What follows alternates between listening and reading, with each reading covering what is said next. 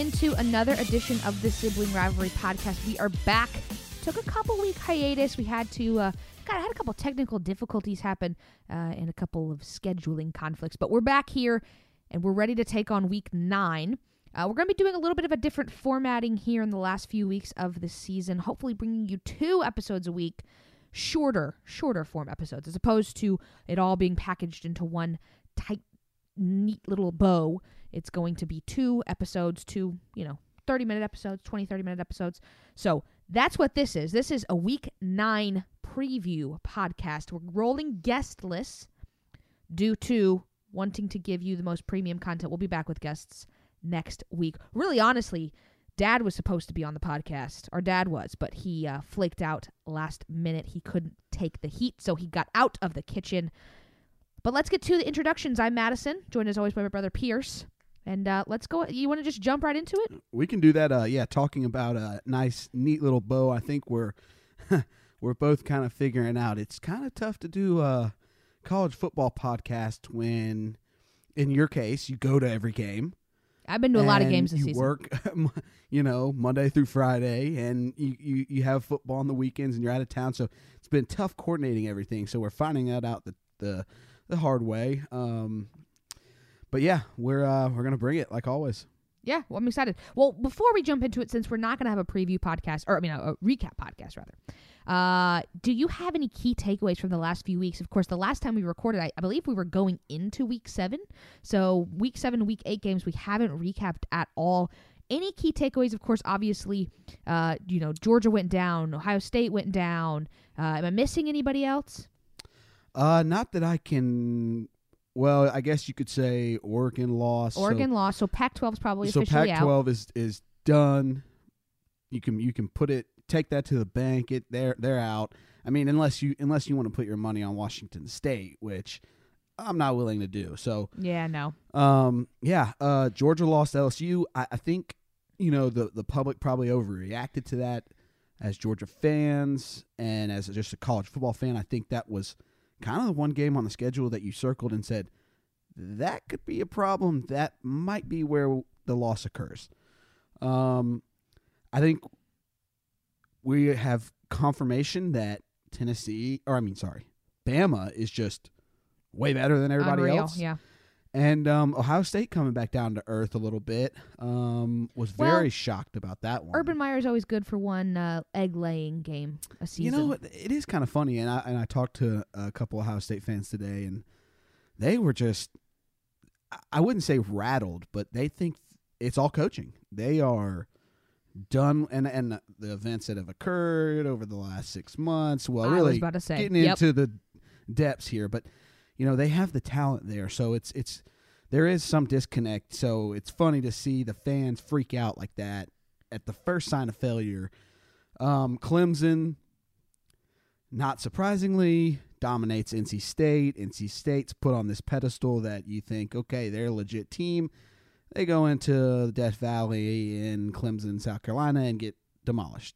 New, see, could see that coming. So nothing crazy, to be honest with you. Um, Well, we'll touch on a good bit when we get into our picks. Of course, you know, any team that's had some interesting things happen, we'll get into that. Uh, really wanted to touch really quickly. I don't want to get into the weeds with it, but had to touch on it really quickly because I, I kind of called it. I didn't call it, but I, I made a prediction at the beginning of the season that Urban Meyer might be without a job at the end of this season, not because of the allegations and everything with the Courtney Smith, Zach Smith, whatever, but because now he's been put on the short leash and a, a loss to Purdue looks a whole lot worse than if you're in good favor with your with your team. So uh, I think that that to touch on your little, you know, they're blaming it on coaching. Yeah, well, because it's easy for him to be the scapegoat right now. You- where you know it's the same thing. Look at look at Auburn. I mean, Auburn's just been floundering.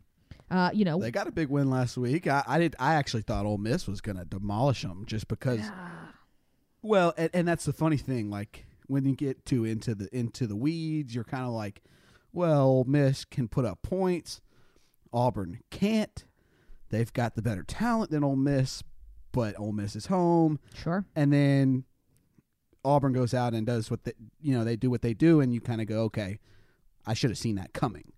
So a lot of a lot of funky stuff. Um, a lot of funky stuff has happened, but at the end of the day, I think when we sit back and really think about it, we go, well, that makes sense. I can kind of Yeah. see all that falling into place. One coach who's feeling pretty good now is, you know, since we last talked, Nebraska's gotten their first win under Scott Frost, taking down PJ Fleck and the Minnesota Gol- Golden Gophers. Uh, so good for them. But uh, yeah, I mean, some interesting stuff. You know, uh, if you look back, uh, again, uh, uh, more. We're not going to pick Arizona State at all this week. We've been picking them a lot, but um, you know they've lost several games by one touchdown. Uh, you've got Notre Dame who continues to be undefeated. There's a lot of interesting implications coming down, and so we're sorry that we've missed a couple weeks and not giving you content, but we're back and we're hopefully going to be able to deliver two episodes a week. So t- little bite-sized nuggets as opposed to the full meal. All right. Without further ado, though, let's go ahead and get into our picks for the week. Uh, let's get ready to rumble! We're going to start off with our ACC matchups that we're going to look at. This first game is near and dear to my heart. I know that we're going to lose, but Clemson at Florida State.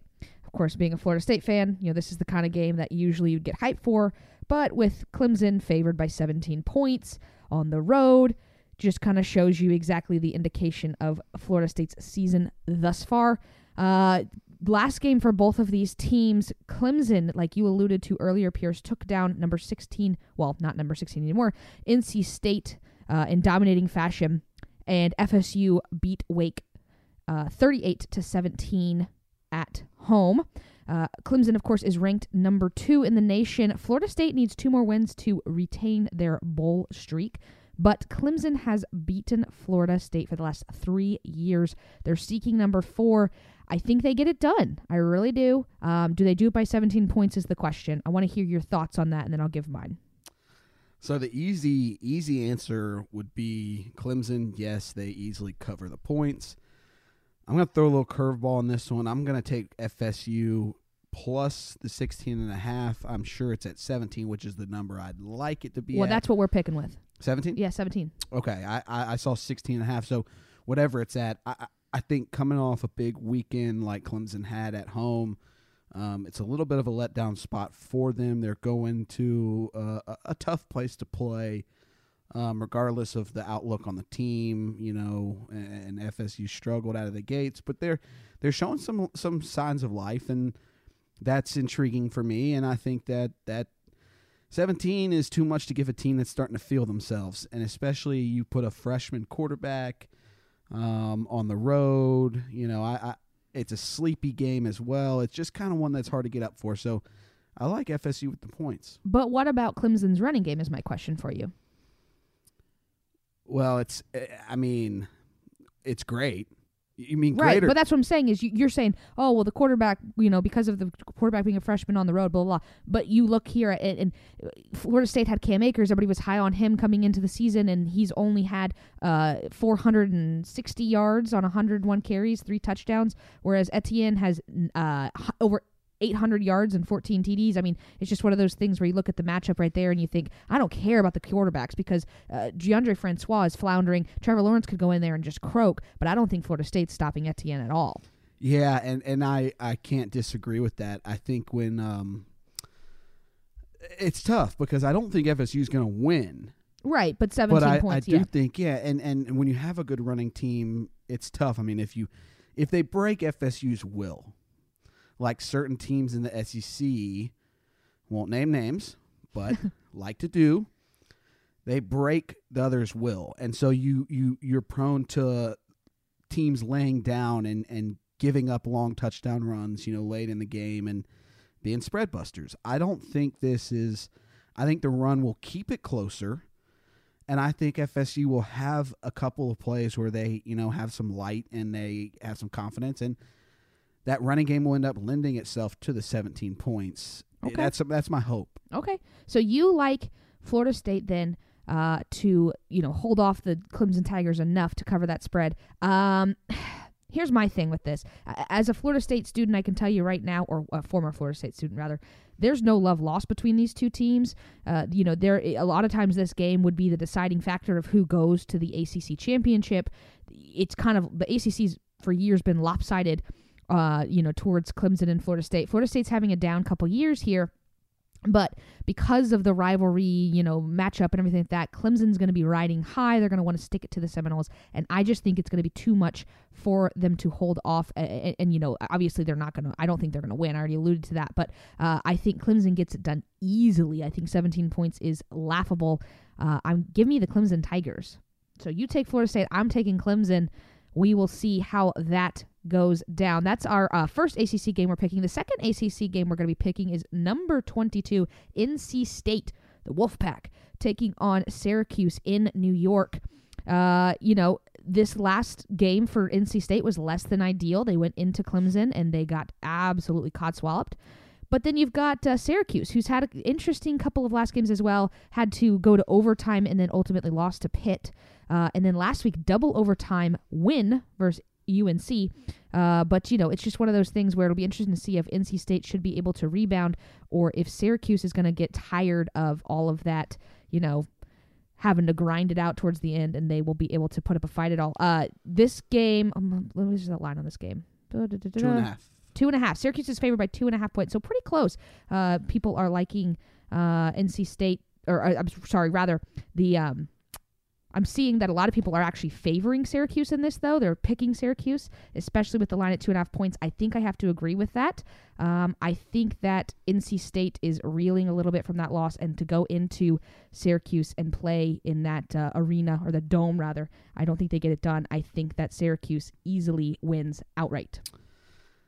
I want, ah, man. I've I've actually while you've been speaking, I, I've flipped my pick twice in my head. Um, you know, I, I really, I really want to go Syracuse. I think that they actually have a scrappy team and they have some players that can play some good ball, some high level ball. But I, at the end of the day, I think if NC State can get over the hangover of playing a big game and getting smashed, I think they'll cover this spread. So I'll take NC State. I'll be the uh, I'll be the uh, outlier and and take NC State minus two and a half. All right. Well, there you go. It will be interesting. Both these teams have played Clemson. Uh, you know, like I said, uh, both of them at Clemson as well. Uh, NC State getting absolutely demolished, whereas Clemson, or I'm um, sorry, Syracuse, you know, it, it kind of had to grind it out. Granted, they played Syracuse, or Clemson played without Trevor Lawrence in that game, but it will be interesting to see if the results versus Clemson are any indication of how this game is going to go. Uh, so I don't know. Interesting. All right, let's move on from the uh, ACC into the Pac 12. I know this is your favorite topic of all time, but we'll go we'll kind of go through kind of fast. Number 14, Washington State Cougars off of their win versus Oregon, their historic win, if you will, first time ever that game day visited them, are going to be going into California to take on the Stanford Cardinal, number 24. Uh, Stanford's last game was at Arizona State. They win by, a, like I alluded to earlier in the game or earlier in the podcast, the win by a touchdown, 20 to 13, uh, versus the Fighting Herm Edwards. Uh, it, I think that this is going. To, it's going to come down to the same thing with the last game, but in a different way. Is Washington State going to have kind of that like, wow, we had this emotional win versus Oregon, everybody was so hype, and now we got to play a good, you know, a Stanford team that's kind of been iffy this year. You know, it kind of is. Are they going to be able to get over their side of the hangover? Uh, you know, a good hangover to have, but are they going to be the kind of team that comes in after a win like that and uh, can't get it done? I want to hear your thoughts, and then I'll give you mine. I went I was first gonna last say, time. I was I was anticipating your. Uh, I gotta pick, and- think. I gotta think. So here's my take on this. Um, obviously, the hangover effect can bite anybody. Um, Washington State is not Alabama, so that scares me a little bit. Um, it's the typical offensive and defensive lines, the run game, ver- and smash mouth versus the up tempo attack in Washington State. I love this play. I love Stanford. Give me Stanford. Give me as much of Stanford as you can. Oh, The the smash mouth teams and that's minus the three points. three's not much. No, it's not. And I know that sounds crazy because when you look at their if you take their resumes and you put them together side by side, they're probably very similar, but these are two very different teams, not only sch- scheme wise but also talent wise. Give me Stanford. I almost want to make this my lock of the week, but give me Stanford minus three. You won't get them at a better price the rest of the year. So uh, while you've been sitting there talking, I've been looking kind of at the stats here on ESPN. Uh, interesting to note that total yards on the season, Washington State has 473, Stanford has 354 yards allowed. Though the Cougar defense is getting it done, 313 versus Stanford's 405. So on paper, Interesting. yeah, on paper, it would favor the Washington State Cougars. Uh, you know, but most people are anticipating what you're anticipating, and they are saying, hey, hangover effect. They got really hype for the Oregon game. There's no way they're going to be ready. I don't know.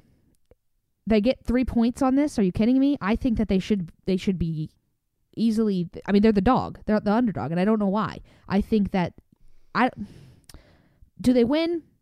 I don't know but three points, it's not a lot. But I think this comes down to a couple points. I'm taking Washington State. Uh, yeah, I don't know. I, I'm taking Washington State. I, am not. I'm iffy about it. It's my iffiest pick so far. But uh, you know, because of the hangover effect, I really believe in that. But if anyone can get their team nice and motivated, it's Mike Leach. Good point. Um, interesting little wrinkle you've added to this segment because being, well, I don't want to come out and say it, but the easy peasy plays of the week. Hate to hate to be on the public side all the time. Public typically loses, so I don't know what these numbers you're th- you know who's favoring who, where they that's coming from. If that's from a, I, I Well, I'm assume just- it's kind of a public perspective, so that Yeah. scares me because it makes me think. Well, what if the public normally loses? What's what do they know? I don't. I you know what I think- mean? So Yeah. I like. I, I, I- don't are know. you switching it up now on me? No, no, no, no, no. Not in this case. I would be. I'm. I'm a little. We've had two games back to back that are kind of similar, in the way that you know the public and um the sharps have been you know throwing the money at it in these small lines. So it's it's interesting. I'm I'm gonna stick with my Stanford pick. I love Stanford this week. So I- let me let me kind of get you where I think that the public's coming from, even though you know you've got Washington State who's ranked higher in the AP poll, and you know they're coming off first off that win, and on paper they look better than Stanford. I think that it's kind of one of those things where you know.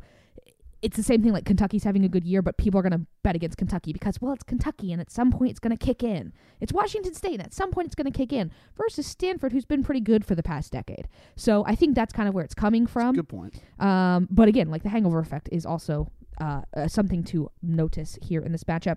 All right, another. Oh, that's it for Pac-12. Actually, sorry. Uh, moving on Good. to moving on to the Big 12. Well, they're not going to have any other playoff. I mean, there's no playoff team The uh, Big 12's garbage too. as well. Exactly. These two conferences we pick. I only picked one game from each because I want to hit every single conference and every single week. Yeah. But these two conferences are just. I mean, well, I say that you could. Texas still has a shot, as does Oklahoma. Texas does, and that's the funny thing. I was going to bring that up. You you stole my thunder, but I it's so funny. I'm I'm thinking back to just what three or four weeks ago when TCU and Ohio State played, and That was opening weekend. no, Was no, it no, not? no, no, no, no. Oh, wait, no, that was I think it was week three or It was week three because I was actually um, home for that. because Urban Meyer was still suspended, but it was his last game. Yeah, week three.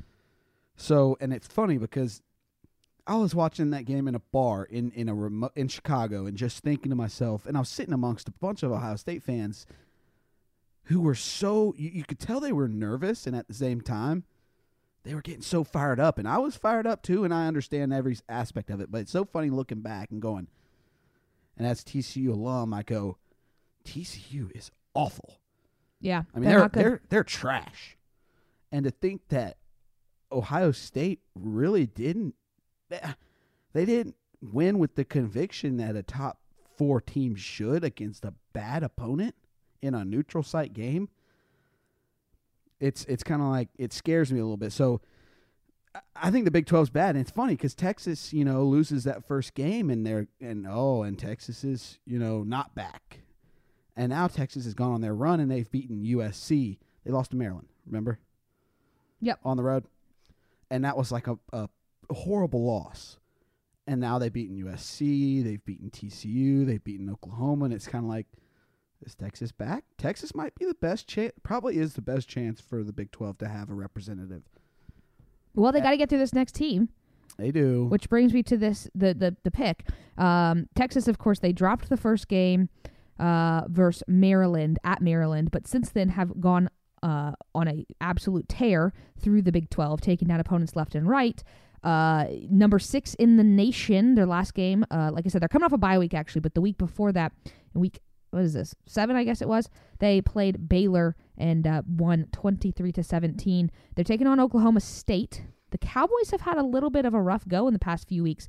They lost to Texas Tech. They beat Kansas, but it's Kansas. Then they lost to uh, Iowa State at home, and then they went on the road to Kansas State, a pitiful Kansas State this year, and lost 31 to 12. So all signs would point to Texas. Is that our guest picker calling in? Yeah, right. I don't know if the podcast can hear that or not, but our home phone just rung. Um, yeah, so I don't know. We'll see if Texas is able to still get it done it's a little bit of the, the, same thing like I was talking about with Washington State. While Texas is a perennial power, there's somebody who's been good in the past, and you know normally you would always go, well, it's Texas, duh. It's you know an out, it's the Alabama of the Big uh, Big Twelve, but they've been so bad for the past few years that nobody wants to pick them. Nobody really likes them. So even though they're playing a struggling Oklahoma State team, it's on the road in Boone Pickens Stadium. So I just don't know if you know, pe- or, or rather, people are saying I don't know if they get it done. The line is how, what's this line? Plus Oklahoma State's three getting and three and a half points. Oklahoma State's really hungry. Uh, as far as you know, on paper they they match up pretty well. Um, you know, I I'm gonna go Oklahoma State. I like it. Um, I- can tell you this right now. This is the first week the ent- of the entire of the whole season thus far. I'm either gonna get nine picks right, or I'm gonna have my first losing week because I got to take Texas here. I feel like all my picks thus far have been. I'm either playing the smart side or I'm playing the risky side. I, I just feel like I'm limboing here, and it's I got to go with the team that I've seen more of as far as more on the field in production and, and wins and results in Texas. Tough that they're playing in Boone Pickens Stadium. But at the end of the day, if this Texas team is as good as their resume says, and that, and from what I've seen, I think they can cover a, a three and a half point spread, even though they're on the road in a tough environment against a, a decent opponent. You know, they're not as good as in years past, but So you, I think this is going to come down to who ones. can outpace who. So you're thinking Texas can outpace Oklahoma State because Oklahoma State can can get it done offensively. I think Texas is going to use the. I think Texas is going to control the ball. That's what they've got to do. Okay. They don't want to get in a shootout with Oklahoma State. That's not a good thing. But at the same time, Texas can score. Right? You saw that in the Oklahoma game.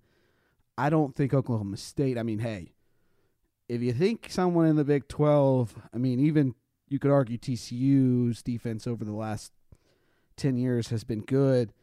But if you think there's a good defense in the Big Twelve, you are wake up. You're you're just wrong. That's fair. So I, I got to go with just the, the team that I think is a little bit better here, and that's Texas. And I think I've seen more from them. Got to go with Texas. If this line was more seven, I'd be really worried. Okay. But I think Texas uh, gets it done here. Even Three and a half points. yeah, You like them? I'll All right. take them. All right. You'll take them. I think we've been different on every I'm pick thus far. Pretty sure, which is the way I like it because it means that I'm doing something right. All right. This might be the big week for you. this, this could potentially be a big week for me. All right. Um, moving on to the Big Ten. Purdue at Michigan. Uh, or sorry, Michigan State rather. I stopped er, my sentence early. Michigan State. Uh, Purdue coming off of that big win versus Ohio State, forty-nine to twenty. Michigan State, their last game, they went down in their most heated rivalry, twenty-one to seven versus Michigan at home. Not uh, no love lost between those two programs, that's for sure. Um, you know, another one of those is it a hangover moment factor? You got Purdue going on the road to Michigan State. Michigan State's pissed off because they just lost their biggest rival. You've got Purdue who had to really get, you know, emotionally pumped up to beat Ohio State. I don't know why this is even a, a you know, a, a discussion. The line is what's the line here? I think one and a half. One no, I've got I got Michigan State giving two and a half. That's wow, not so it's changed. okay, so it's changed. Well, give me Michigan State all day, every day. That means people are ta- at least the money's coming in on Purdue. Um, which yeah, because they're the hot pick right now. But you, I mean, I'm Well- telling you right now, there's no way Michigan State goes back to back Michigan and then Purdue. What do the numbers say as far as who's? What do your fancy schmancy numbers machine have? Who's siding with who in this one? as far as the public is concerned.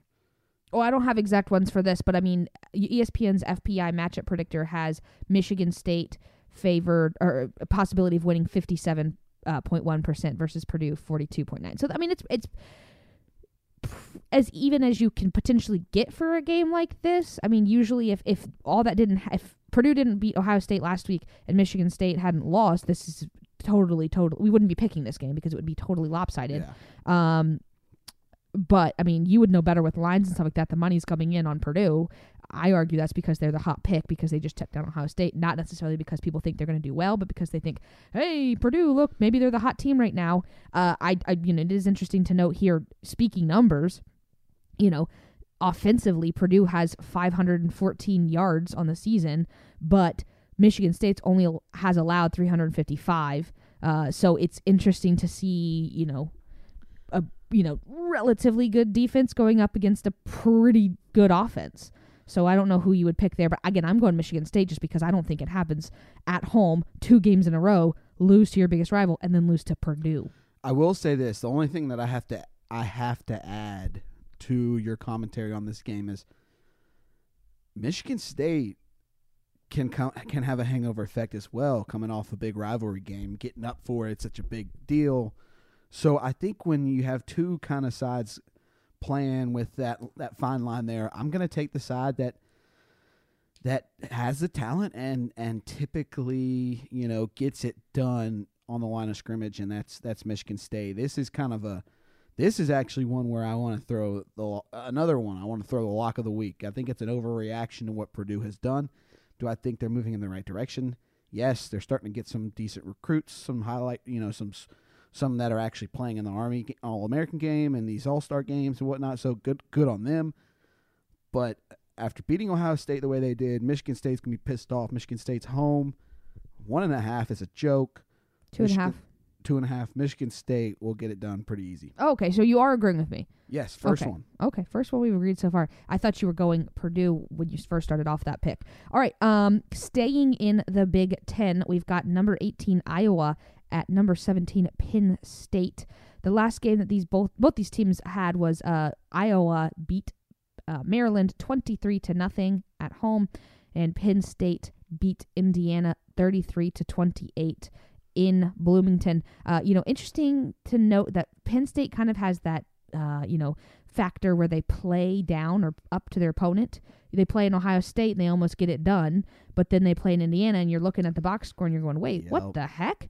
So it's definitely an interesting thing to note. And it's one of those things where if you're monitoring, if you care about coaches on hot seats, that's certainly something. I mean, that's basically what got Richt ousted at uh, Georgia. Is that we played down to our opponents versus and you know up to our opponents, so we'd go into an Auburn and go, "We're the best team," and then the next week we'd play in Georgia Tech and look pitiful. It, it's so funny. It's such a ridiculous saying, but it actually, the last couple years, or last year, I guess, technically, with Kirby Smart at the helm, you kind of understand the saying of good teams win, elite teams cover the spread. Elite teams have play to a standard, and I'm going to go Iowa here. I should Penn State cover? Yes. Should they cover easily? Definitely. But I'm going to say, based on what you just said, the Mark Richt kind of ordeal where they play to the level of their competition, Iowa doesn't bring that weight with them, even though they're a, a very good football team. I think Iowa State will cover this and might pull off the upset in Happy Valley. You watch out. Okay. So you're picking Iowa. Of course, I forgot to mention the line there. Penn State is giving seven or six and a half points. So, uh, yeah, that's a whole touchdown. I mean, I don't really have anything to say. I think I said it all when I said the play to your opponent factor. Uh, interesting to note against the spread, Iowa is six and one, and Penn State is four and three. That just adds to my uh, both of our arguments. I'm agreeing with you. Give me the Iowa Hawkeyes. They're kind of team that can ruin your season. Not that Penn State needs any help on that situation, uh, but uh, I think that I think the Hawkeyes get it done. At least, at least against the spread. I am so sorry to the Iowa Hawkeyes fans because the fact that we just agreed on an underdog like that means that Penn State is going to roll. Oh, absolutely. anytime, any team I pick is guaranteed to lose. So apologies, especially apologies to this next team that I'm picking, Tennessee. Oh, we're moving into the SEC, by the way. Tennessee at South Carolina. Um, the last t or I'm sorry, the spread on this game is minus seven and a half points. So South Carolina is giving seven and a half points. The last games these two teams had, I mean, I almost feel bad reading this one because, of course, Tennessee's going to lose in the third o- weekend in October. It always happens, uh, especially in the last few years. Of course, that team is Alabama, and they lost 58 to 21 in Neyland Stadium. South Carolina lost uh, a nail biter to well, not I guess it wasn't really a nail biter. They kind of scored a garbage time TD, uh, but it still was one of those things where it was anybody's game, I guess, if you really stretch the truth. Uh, Texas A&M, uh, 26, South Carolina 23, and then they had a bye week. Sorry, they had a bye week last week. I missed over that part. It's been a while, people. We're a little rusty. Um, so Pierce, what are your thoughts here on our first SEC matchup? We're picking Tennessee or South Carolina. I am going to take South Carolina, but it's tough. I think Tennessee's improving. I think last week you can throw out the window because you could see it coming. It was fun and a little bit odd being at a watch party for a team that I'm not a fan of. Um, and that being the Tennessee Volunteers, and seeing their fan base, I, I couldn't wait to gauge how many, you know who was on what side. Were were they going to be optimistic? Could they, did they actually think that they were going to have a chance to win? or- Someone threw a watch party for the third weekend in October. well, it's still a big rivalry game. So, but it was Yeah, funny. So come on. we had a sheet. It's like throwing a pregame for your funeral. I know, I know. Well, it's funny. That's so what I'm getting to is we had a sheet where we had everybody that walked through the door. So it ended up being like 30 people, 30 plus people pick not only who would win, but the score, and the closest one wins.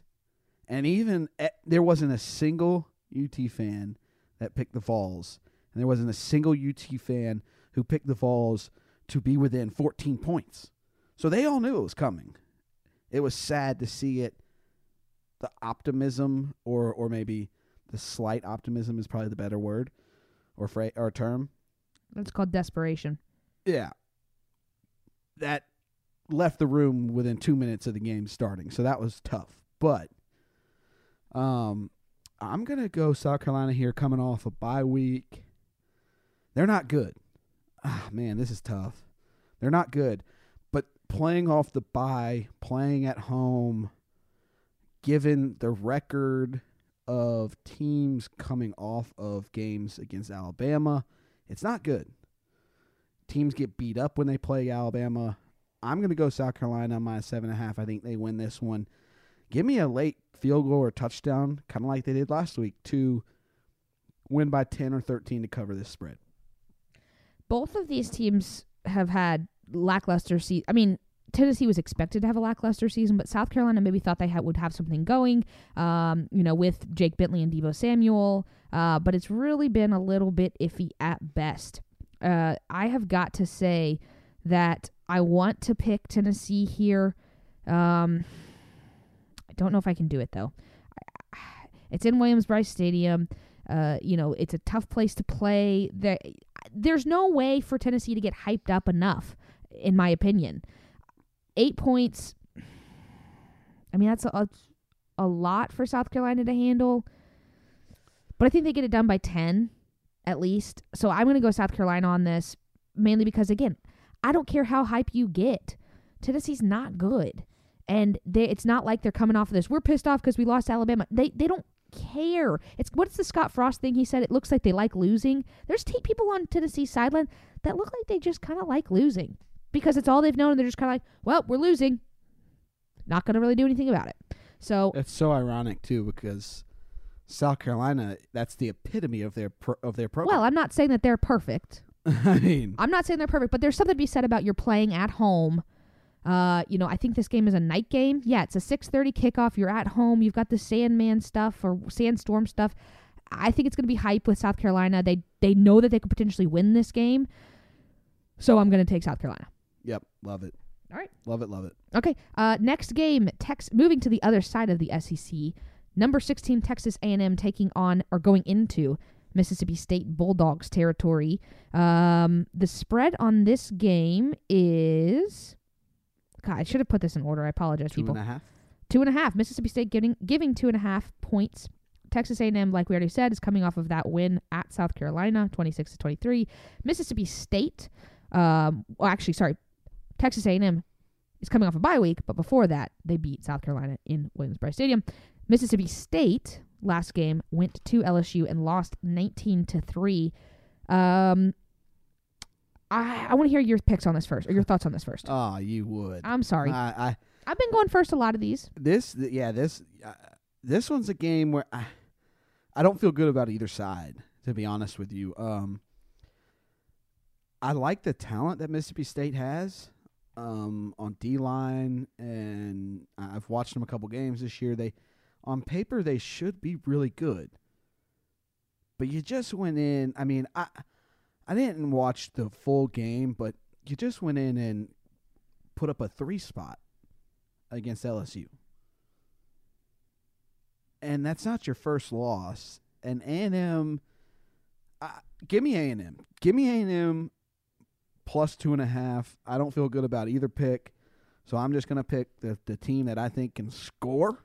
And in this case, it's A&M and Mississippi State will probably win by 15 to 20. but at the end of the day, I have no idea in this one. They're both middle of the line teams, and it's kind of like, yeah, you could flip a coin.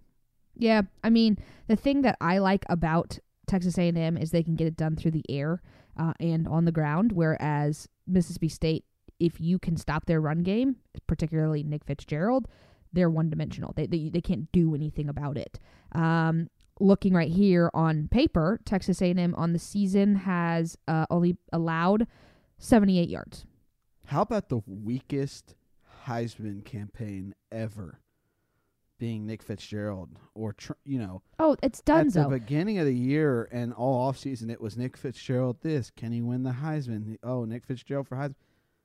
What is that? That dude hasn't done anything all year.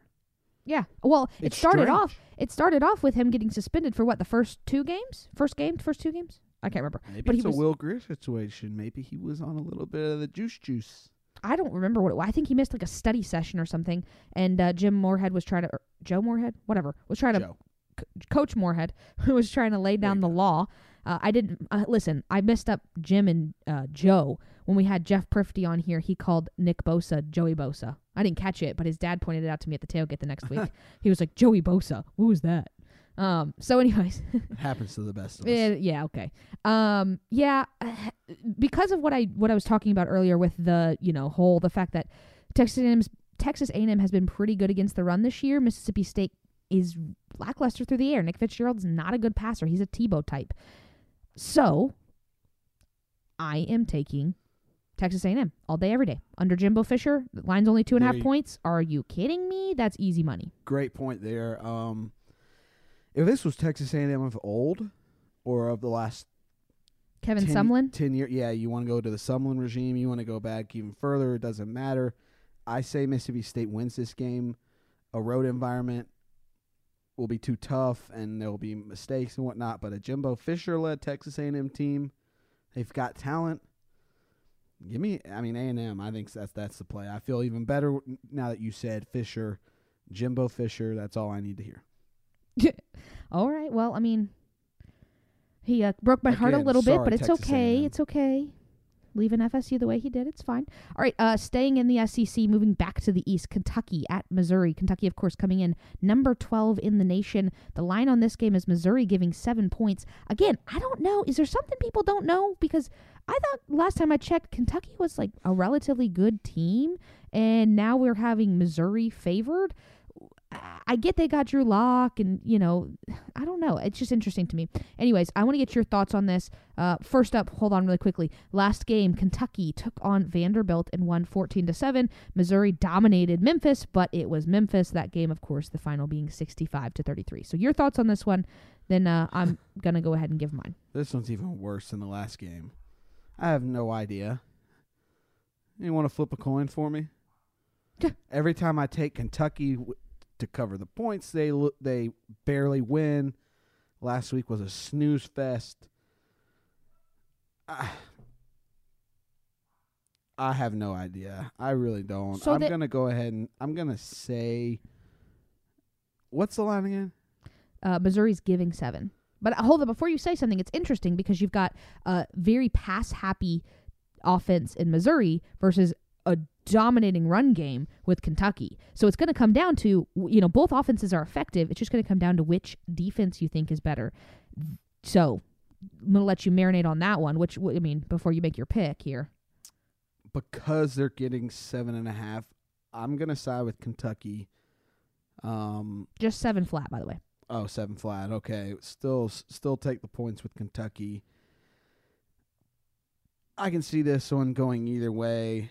I could see Mizzou dominating. I could also see Kentucky winning by 17. Uh, I'm gonna go with Kentucky. I just think again a ground game that's been through some tough tests will eh, can with you know stand the test of time against a Missouri team who's they're good. They're actually better than I thought they'd be this year, but um, I don't I don't know if this is going to be a shootout.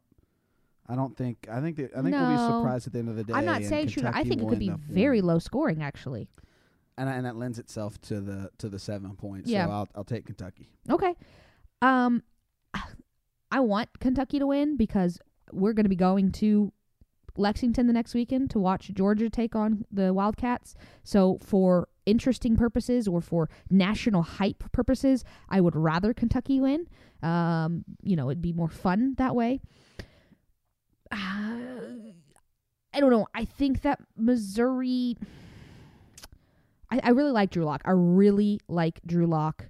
Um, I think he's going to be playing on Sundays and, and potentially be a pretty high draft pick. The question is, do I think they get it done versus Kentucky? You know what? Just because I want them to win, I don't. I don't know if I necessarily. You know what? They're getting seven points. Yeah, give me Kentucky. They're getting seven points. Uh, yes, it's in Missouri, but that's not necessarily a potentially potent place to play.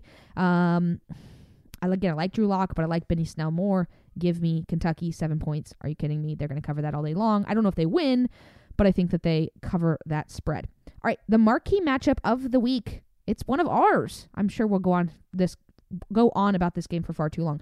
Uh, number nine, Florida, and number seven, Georgia, meeting in the world's largest outdoor cocktail party in Jacksonville. Uh, last game, both of these teams come off of, coming off of a bye week, but the last games that they played, uh, Florida went into Vandy, and uh, you know, interesting one there. We haven't talked about that one, but you know, you get a bench clearing brawl between Todd Grantham and Derek Mason. You know, yelling at each other. Uh, Dan Mullen gets a little involved.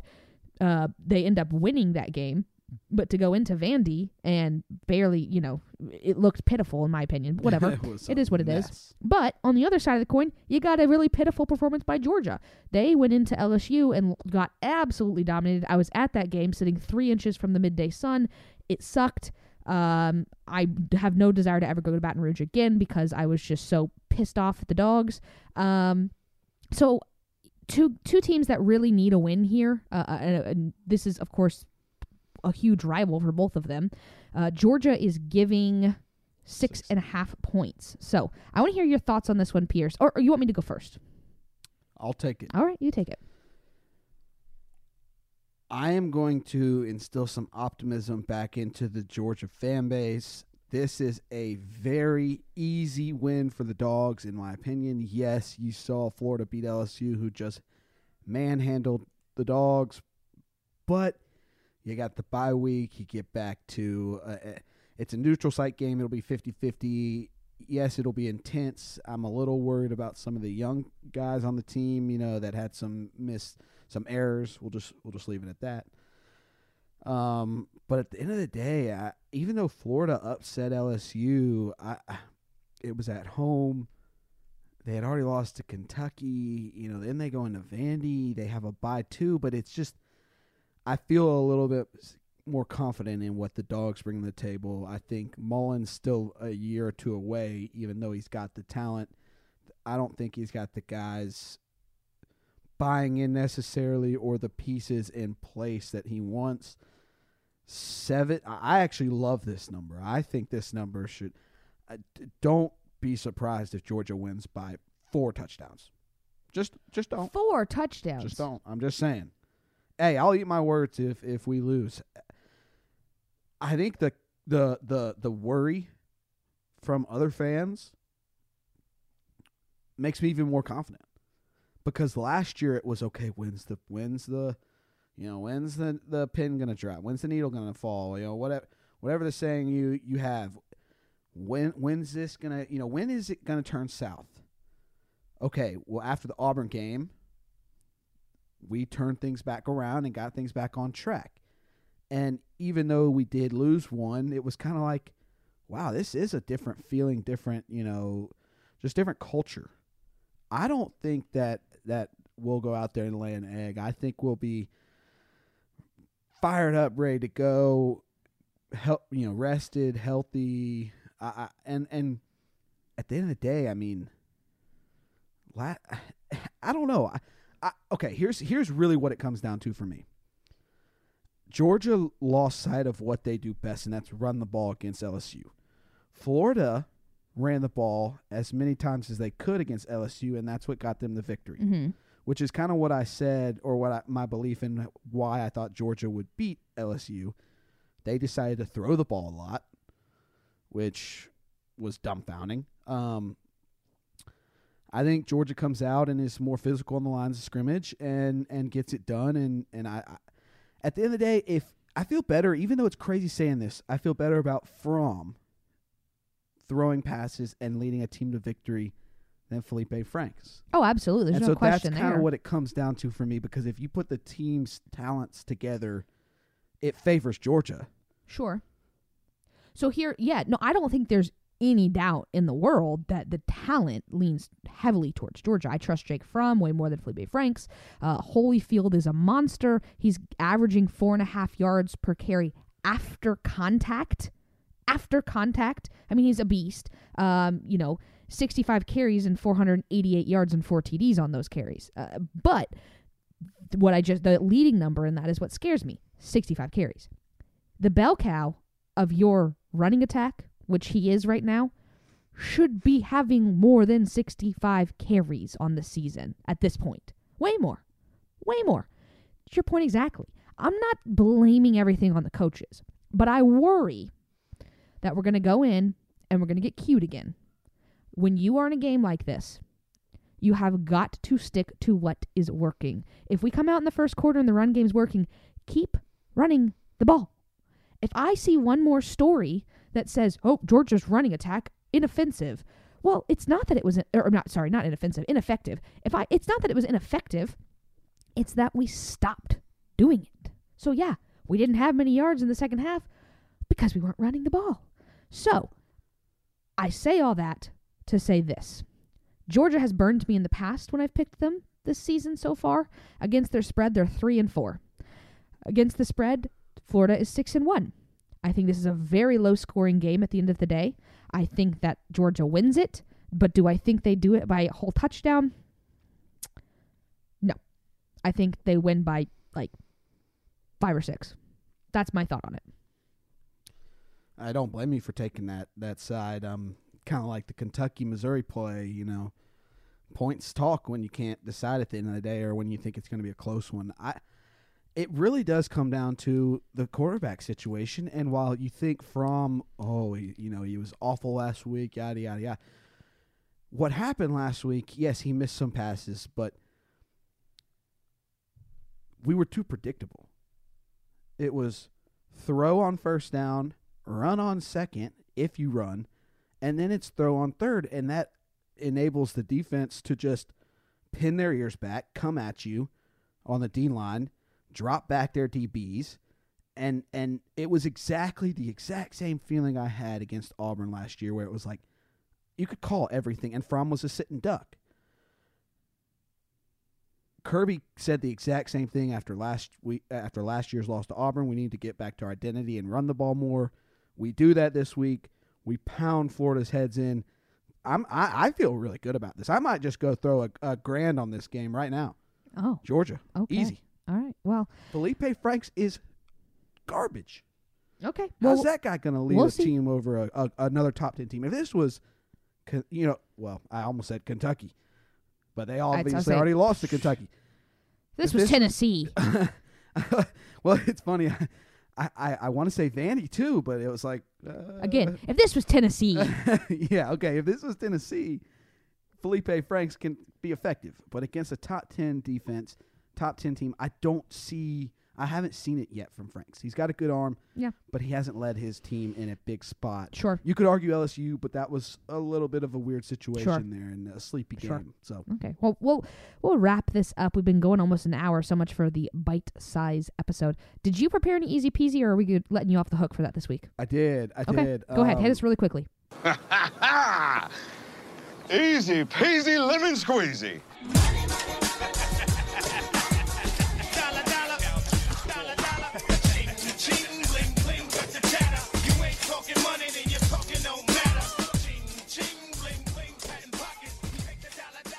So my easy peasy games of the week. These are the ones that I uh, highly suggest taking. Got a couple interesting ones this week. One Thursday night. So make mark your calendars. Put it in right now if you already are ready. But over 67 Baylor, West Virginia. West Virginia can't can't stop anybody, but they can score with the best of them. Baylor's actually shown a little bit of li- of life after being on life support last year. I think this game covers easy. I think this is more of like a 40, 40 something point West Virginia score to like a 20 point Baylor score. I think it covers, I think they probably total 75 plus to 80 is, is my thought. Second game, Michigan State minus one and a half versus Purdue. Lock it in. That one's easy money, free money. Overreaction to Purdue beating Ohio State, even though Ohio State we're kind of finding out is maybe not the best, or maybe not the team we thought they were. Michigan State at least can pound the rock and establish a line of scrimmage. Give me Michigan State minus one and a half. And then finally, throwing a massive curveball here. TCU at Kansas under 49. Yes, under. Wow. I took the I was stupid enough to take the under in the TCU Oklahoma game last week. I'm going to do it again this time at 49, which is an SEC over under because I think this is going to be such a pitiful game. It's going to be like 21-17. Okay. I think it's. I think you're going to be surprised, and it's not going to be because of the defenses. It's going to be because both offenses, both teams in general, just stink. Ooh. Those are my easy peasy games of the week. Lock them in, win money, cash it in, take it straight to the bank. All right, well, there you go. That's the easy peasy games of the week. Not that we condone gambling, but if you were to gamble, those are the games Pierce is saying to put your bets on. All right, that is going to do it for this episode of the Sibling Rivalry Podcast. We'll be back hopefully like Sunday or Monday with our recap of week nine, and then we'll be back later on in the week with our week 10 look ahead. We're already at week nine and 10, Pierce. I know someone said to me, um, or maybe I heard it on on the radio or something. It's week eight. We're halfway through the season, and it hit me. Oh my God, we are. We're halfway done. It's no more. It's no more being excited that just football's here. It's now okay. Pick up your your lunch pail and, and go to work, and let's let's finish this out and finish the season how it started. We're on the back half. Gonna be a wild finish. At the end of the day, though, I mean, who's gonna beat Alabama? So I think it's kind of a fight to see who comes in second. Um, Sure. so it'll be fun to see how things pan out and who gets into the playoff picture. I think this year might be more more fun as far as who's going to get into the playoff picture than any of the f- of the last four or five, six years. However long the playoffs been in existence, I can't even remember anymore. Well, we'll have to be the most monitor that. One. We'll have to we'll have plenty of time to talk about that down the home stretch. But yeah, we're heading into the last weekend of October, so don't look, don't blink now. The season is about to be over. So that's gonna do it. Like I said, for the Sibling Rivalry podcast and my brother Pierce, I'm Madison. See y'all later. Stay blessed, y'all.